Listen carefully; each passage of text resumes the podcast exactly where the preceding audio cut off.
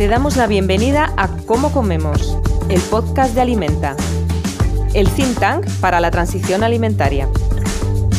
Soy María Ramos, del equipo de Alimenta, y durante seis episodios vamos a conocer y debatir los problemas actuales del sistema alimentario y, sobre todo, proponer soluciones.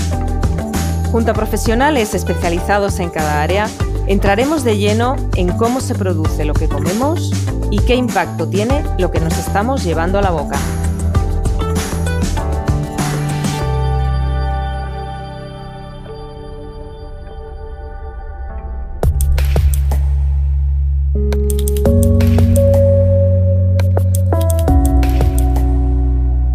En este episodio vamos a hablar de ganadería extensiva basada en el pastoreo y de su papel en la sostenibilidad de nuestro medio rural y del sistema agroalimentario en general. En muchas ocasiones, cuando se habla de ganadería y de su impacto en el medio ambiente, o de su contribución al cambio climático, de su rentabilidad, de la calidad de los alimentos de origen animal o del impacto que tienen sobre la salud, se tiende a meter todo en el mismo saco y no se hace una adecuada distinción entre modelos ganaderos. En la charla de hoy vamos a hablar de un modelo muy concreto, la ganadería de pastoreo, que tiene mucho que aportar a la sociedad frente a otros sistemas de producción de alimentos de origen animal. Hoy nos va a introducir en este debate una compañera e investigadora que pertenece al equipo de Alimenta. Ella es Gloria Guzmán Casado, ingeniera agrónoma, doctora en agroecología y profesora de la Universidad Pablo de Olavide. Además, Gloria es directora del Máster de Agricultura y Ganadería Ecológicas. Gloria, bienvenida. Gracias, María.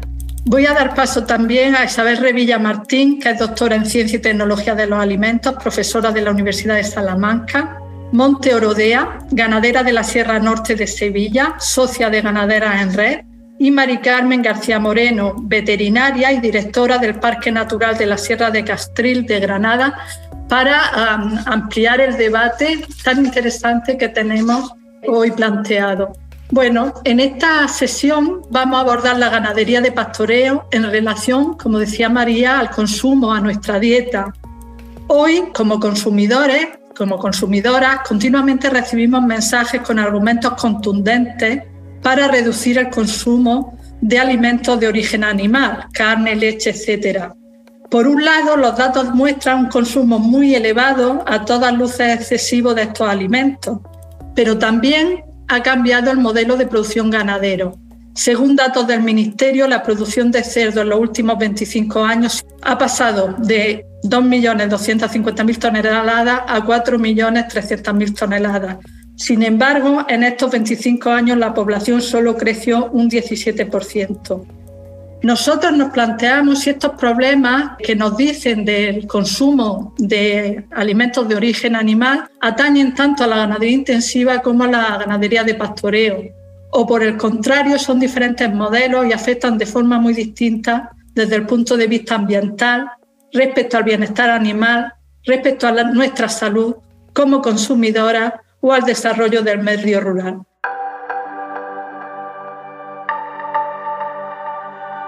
¿Podríais profundizar un poco cuando hablamos de un modelo o de otro modelo exactamente qué impacto ambiental tienen? Los distintos modelos de producción animal que hay son mm, básicamente tres. El extensivo, que es donde los animales aprovechan todos los recursos que hay a, a su alcance y en puntuales ocasiones se les suplementa a los animales. El intensivo, que prácticamente no pastorean o no aprovechan los recursos que hay eh, en el entorno o mínimamente y hay que suplementarles mucho tanto con forrajes como heno, paja y pienso y el industrial.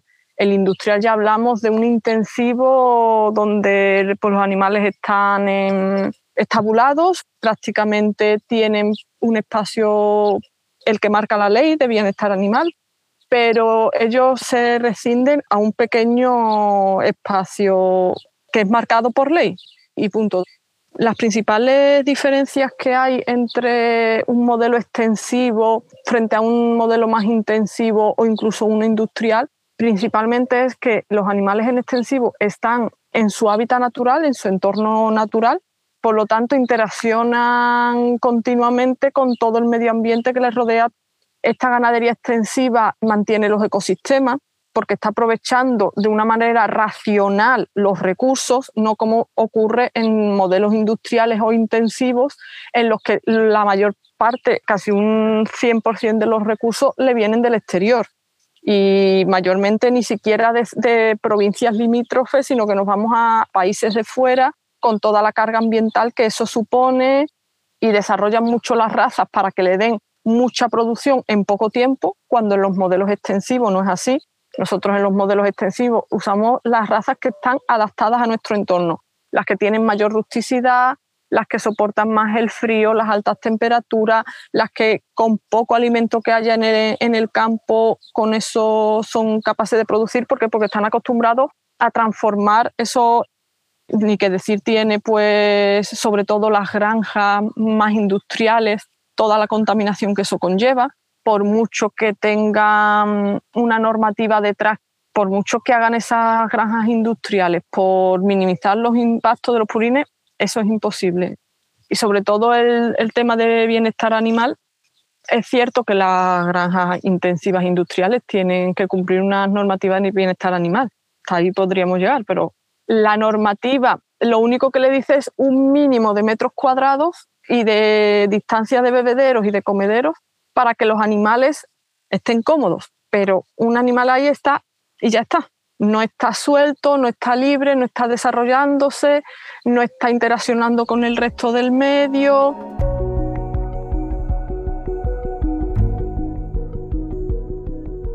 La ganadería extensiva de pastoreo, pues evidentemente come de biomasa, fitomasa, vegetal, que como humanos mayoritariamente pues no podemos aprovechar, sea pasto, sea bellota, sea ese tipo de fitomasa. Por otro lado, la ganadería intensiva lo que come son piensos, piensos que son granos de leguminosa, granos de cereal, que perfectamente es eh, consumido por los humanos. Eso tiene unos impactos desde el punto de vista ambiental y social muy, muy potentes. Fijaros que la ganadería extensiva de pastoreo, al eliminar toda esa fitomasa del monte, lo que hace es evitar combustible para nuestros veranos mediterráneos, o sea, que realmente son como nuestros bomberos. En el otro extremo, la ganadería intensiva, al consumir este tipo de pienso, lo que hace es consumir terreno agrícola que podía destinarse a alimentación humana.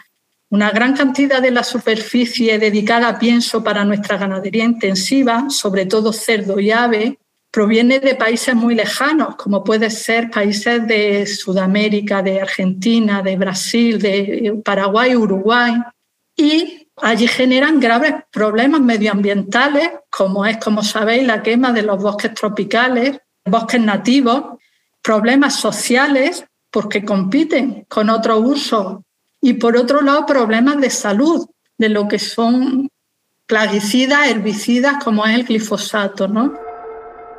Yo quería señalar que simplemente limitándonos al caso que yo conozco de Castilla y León, hemos hecho un estudio sobre gases de efecto invernadero, dependiendo de la extensificación de rumiante, en este caso solo de, ovejas.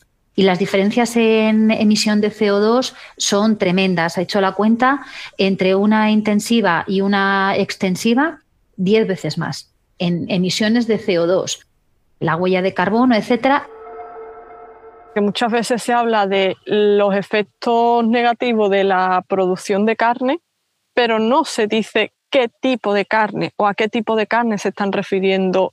Y si nuestras vacas emiten metano, sí, pero ¿y toda la contribución mm, de la absorción de, de gases de efecto invernadero y demás de las zonas donde están esas vacas? O sea, compensa muchísimo. Nosotros tenemos en Ganadera en Red muchas compañeras que están llevando a cabo manejos holísticos, manejos de ganadería regenerativa, están pactando racionalmente los recursos de, que tienen a su alrededor en sus fincas y demás. Y es abismal la diferencia entre un pastoreo bien llevado y un manejo de, de la alimentación de los animales bien llevada cuando tú siembras tu propio heno, que no dependes de traerlo de fuera y de muchos kilómetros. Sí, efectivamente es absurdo tender a tener una granja o una producción ganadera que sea lo más autosuficiente posible, porque ya están los piensos que los podemos comprar, ¿no? Cuando la gestión más sostenible es precisamente intentar que el propio medio te dé el alimento para los animales o incluso la introducción de cultivos tradicionales con variedades tradicionales de leguminosas y de cereales que siempre se han utilizado para la ganadería extensiva y que además también era una fuerte de conservación de biodiversidad de, de ese tipo de de, especies y de, y de, variedades extensivas, pues todo eso se está perdiendo en favor de alimentar de manera artificial. Para darnos una idea, España ha llegado a tener como mucho 20 millones de hectáreas de superficie agraria útil. Ahora tenemos menos, tenemos alrededor de 17 millones de hectáreas porque tres hubo que abandonarlas por los distintos problemas, sobre todo de degradación y casi 5, entre 4 o 5 millones de hectáreas fuera para producir los piensos de esta ganadería. Me parece demoledor. Claro, la ganadería ligada al territorio no liga solamente al ganado, liga a los pastores al territorio. Eso es fundamental porque lo que nos quejamos, todos los servicios ambientales que genera la ganadería son también servicios culturales. Servicios culturales implica que la población está en el territorio, que sabe de ese manejar, que sabe del monte, que sabe del agua. Este modelo de ganadería intensiva pues ha ido de la mano de la desaparición casi completa de las explotaciones extensivas de pastoreo, porque trabajan en unas condiciones no solamente duras desde el punto de vista físico, sino también de falta de rentabilidad, porque compiten muy injustamente con un modelo que prácticamente no paga impuestos, que está sujeto a grandes tratados internacionales a los que se les pone la alfombra roja, mientras que se penaliza continuamente al ganadero ligado al territorio. No es un modelo comparable.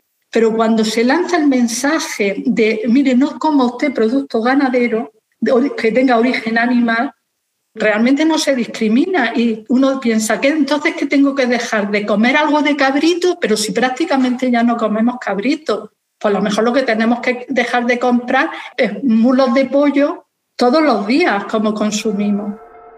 Precisamente dos de los sistemas que tienen un papel fundamental son el ovino y el caprino que están desapareciendo y el bagaje cultural asociado al consumo de ovino y de caprino cada vez es menor cuando están generando unos de los mejores servicios ambientales que hay ahora mismo.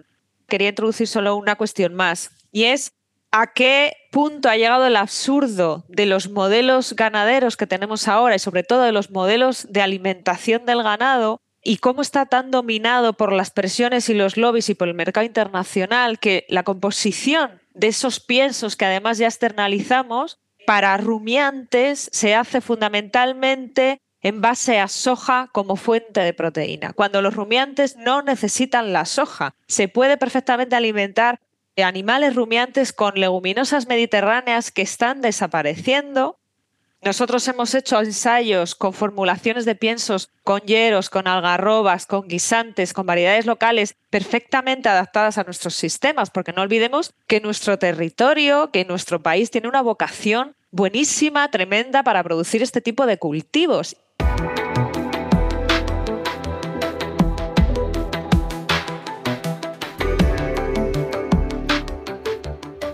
Pero al final todo ese grano, toda esa soja, todo ese maíz que viene de fuera, las empresas que hay detrás también son las mismas empresas que tienen ganaderías industriales.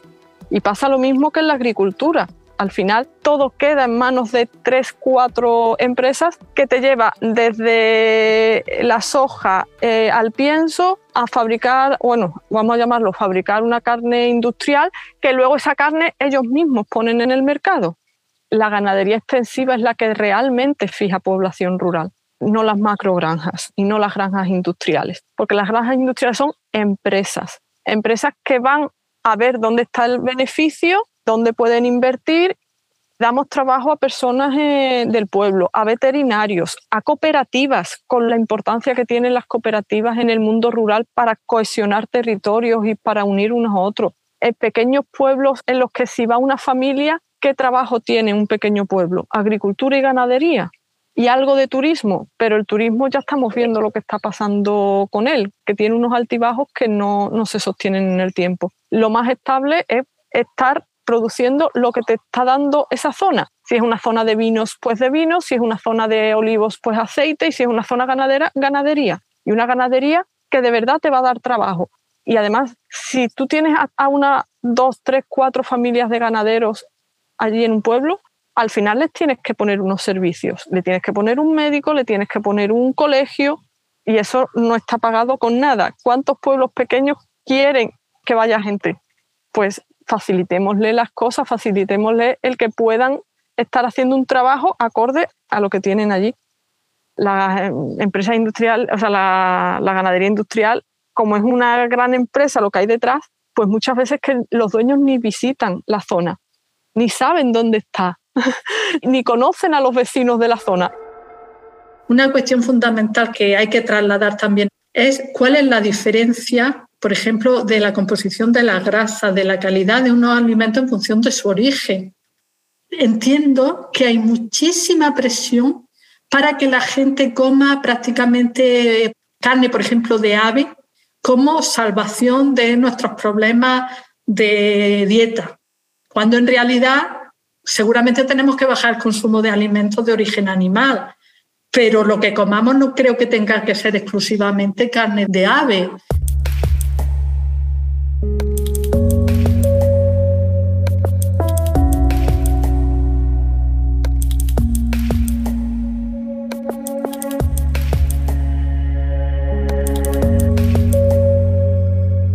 Lo primero es que según sea la grasa que consumen, así es la grasa que acumulan. Con lo cual, el tipo de grasa que consuman es fundamental para saber qué tipo de grasa van a tener después. A pesar de que parezca que no cambia mucho la grasa, todos, todos, todos los estudios que yo he visto indican que los animales procedentes de pastoreo, en todos, ¿eh? rumiantes y monogástricos, o sea, cerdo, pollo, pavo, aumenta mucho los ácidos grasos poliinsaturados, esos que son buenos para la salud. Eso está ampliamente demostrado. Y no solo estos poliinsaturados en general, todos los estudios indican que a mayor porcentaje de pasto en verde, mayor porcentaje de omega 3. Y eso es bueno para la salud, sí o sí. Entonces, no tiene nada que ver con todas las repercusiones que luego tiene sobre el sabor y la textura, pero nutricionalmente es mucho más importante. Pero hay otros compuestos que son minoritarios que también son muy importantes. Por ejemplo, los aportes en vitamina, las vitaminas A y E.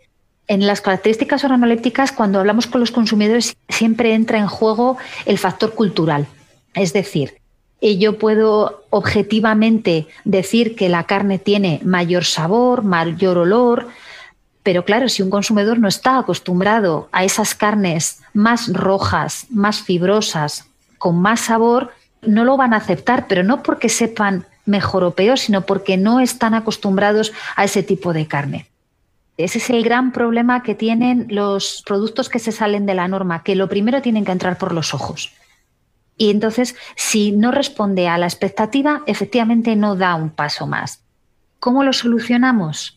Supongo que a base de educación del consumidor, porque cuando por fin lo prueba, ya no quiere otra cosa. Hay que superar esa primera barrera de las ideas preconcebidas.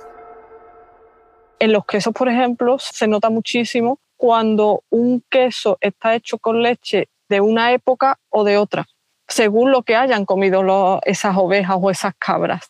Entonces, los quesos industriales vienen todos de una leche que es sota, caballo y rey y la de los quesos de ganadería extensiva pues es de lo que está dando en ese momento a la naturaleza. Dependiendo del pasto que tomen, van a asimilar una serie de ácidos grasos u otros. Y estos ácidos grasos son los que al final dan el sabor, que además evolucionan dando sabores que son muy particulares. Eso es una ventaja y un inconveniente. Una ventaja porque tenemos una época del año en que los quesos saben de una manera especial, pero volvemos a lo mismo, los consumidores esperan que el queso siempre les sepa igual y no tienen por qué. Y eso al final lo que pasa es que lo vamos perdiendo en aras de la estandarización y de la homogenización. Estoy de acuerdo que en esta labor de pedagogía que hay que hacer con los consumidores en el sentido de explicar las ventajas de los alimentos procedentes de la ganadería de pastoreo. Sin embargo, creo que es insuficiente. La ganadería intensiva está sumamente subsidiada. Por eso Vemos en los mercados que los alimentos que proceden de la ganadería intensiva no solamente son más baratos que los de la ganadería extensiva, sino que son muchas veces más baratos que los propios vegetales de los que se alimenta esa ganadería intensiva. ¿Cómo se hace esto? Pues se hace haciendo trampa. Paga muy pocos impuestos, desde lo que es la producción de la soja ya en Latinoamérica hasta que llega acá, no paga no paga los problemas ambientales que genera. La ganadería intensiva no tiene apenas empleo. Si no paga casi ningún tipo de impuesto y encima no genera empleo, finalmente tú sacas un producto muy barato. Entonces, cuando lo que necesitamos en nuestra sociedad es justamente lo contrario, no generar problemas ambientales y generar empleo. Y esa ganadería es a la que se le penaliza vía impuestos.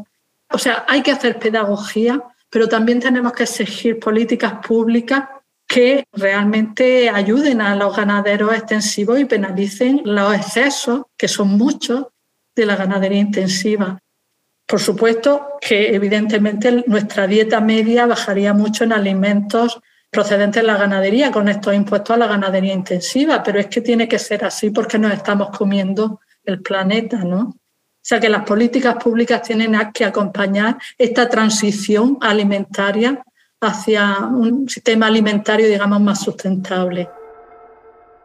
Mari Carmen, hemos hecho ya un repaso un poco de todo lo que tiene que ver con la ganadería de pastoreo respecto al eh, impacto ambiental, respecto al papel social, a la calidad de los productos, pero sí que queríamos, desde vuestra experiencia en Castril, al papel que juega la ganadería, la ganadería de pastoreo en nuestros ecosistemas, ¿no? Y sobre todo desde el punto de vista de la, de la biodiversidad y de todo el legado cultural también. Fíjate, lo que hace la ganadería extensiva es gestionar territorios de alto valor ambiental. Yo siempre digo que un ganadero en extensivo no solo hace un cordero, también me está manteniendo fuentes, fuentes en las que está el sapo partero. También me está aportando materia orgánica, materia orgánica que tiene unas sales minerales que le encantan a las mariposas también esos animales se quedan en el campo y cuando mueren vienen las aves necrófagas, pero no solo los buitres, vienen también los quebrantahuesos, que mantenemos de manera natural. Pero más que eso, mantiene toda la red de pastos pastizales. Quiero decir, hace una labor de mantenimiento de ecosistemas de manera gratuita impresionante. Y eso no está pagado. Es decir, nadie le paga por eso. Al contrario, el ganadero en Castril tiene muchos más problemas en cuanto a gestión que cualquier otro. Si se va ese ganadero, ¿cómo vamos a alimentar a los quebrantahuesos? ¿Yendo con un coche oficial a echarle las patas? ¿Cómo vamos a mantener la fuente? ¿Quién va a mantener la fuente? ¿Vamos a mantener un dispositivo de mantenimiento de fuentes? ¿Y quién va a gestionar los pastos pastizales? ¿Y quién va a subir las sales minerales para que las mariposas estén? ¿O el escarabajo pelotero? ¿O el sapo partero? Y eso no se valora. Porque la edad media de los pastores en la Sierra de Castril está en torno en 10 años, si no se hace pronto algo, desaparecerán. Pero no se van a desaparecer solamente de la Sierra de Castrín, van a desaparecer primero de casi todos los espacios protegidos. No hay relevo generacional. La edad media de los ganaderos en un parque natural es de pues, entre 55 y 65 años. Es decir, esa sabiduría solamente se sabe pues, de generación tras generación y ahora la vamos a cortar de raíz es que es muy difícil hacerles entender todo eso a los consumidores cuando les pones un filete que cuesta el doble que otro porque están subvencionados y soportados o ayudados en la ganadería intensiva y encima no se ajusta a lo que tú estás acostumbrado a ver. Es es muy difícil hacer cambiar, pero quizá primero haciendo políticas que favorezcan animando a entrar en el consumo por todos estos motivos, porque una vez que entran en el consumo van a descubrir que está mucho más rico y que es mucho más sano. Entonces ya es complementarlo.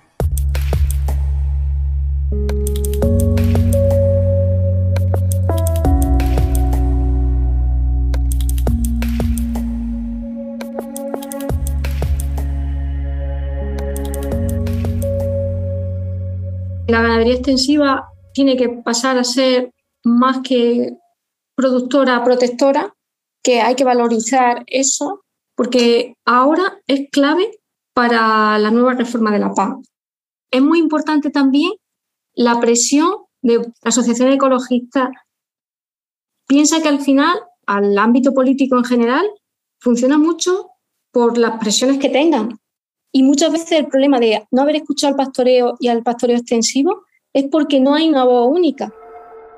Yo creo que el discurso de que debemos de cambiar de dieta y de disminuir el consumo de productos de la ganadería es procedente, eso hace falta, tanto por salud humana, digamos, salud de la población, como por razones ambientales. Se ha hecho una reflexión muy interesante sobre los servicios ambientales y los servicios sociales que hace la ganadería de pastoreo. Realmente mantiene la biodiversidad, mantiene paisajes de altísimo valor ecológico, nos evita los incendios. Son tantas las ventajas desde el punto de vista ambiental, incluso aquellas que se achacan como negativas, o sea, cuando estamos hablando de la emisión de gases de efecto invernadero y no tiene en cuenta en qué ecosistemas están y el secuestro, por ejemplo, que se hace no solamente servicios ambientales, sino servicios sociales, evitar la España deshabitada y todo lo que eso conlleva de pérdida de cultura, de pérdida de gastronomía, de pérdida, o sea, de incendios. Son tantos ah, valores que realmente en países con tanta tradición, además ganadera, que como es España, con este paisaje, con esta orografía tan montañosa, con esta raza adaptada a esos terrenos tan difíciles, evidentemente son servicios ambientales, sociales, culturales enormes los que tiene esta ganadería. Conservarla es cuestión de todo y eso nos hace implicarnos como consumidores, que debemos de consumir menos productos de origen ganadero, pero los que consumamos que sean de ganadería, de pastoreo. Y además debemos de reivindicar y que sea acompañado de políticas públicas claras que penalicen la ganadería intensiva y ayuden a la ganadería extensiva, que es nuestro futuro, para tener incluso algo tan importante como es autonomía alimentaria, lo que se ha llamado en otros espacios soberanía alimentaria. Os agradezco a todas que hayáis estado aquí con nosotros compartiendo este espacio. Pues yo me sumo a los agradecimientos de Gloria por todo lo que habéis aportado, por lo que habéis compartido y sobre todo por lo que hacéis, cada una desde vuestros ámbitos de, trabajo y de militancia, ¿no?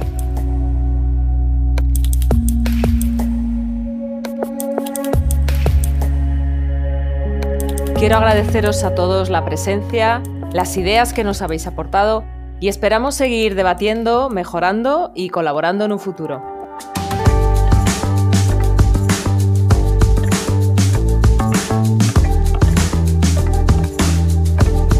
Esto ha sido Cómo Comemos, el podcast de Alimenta.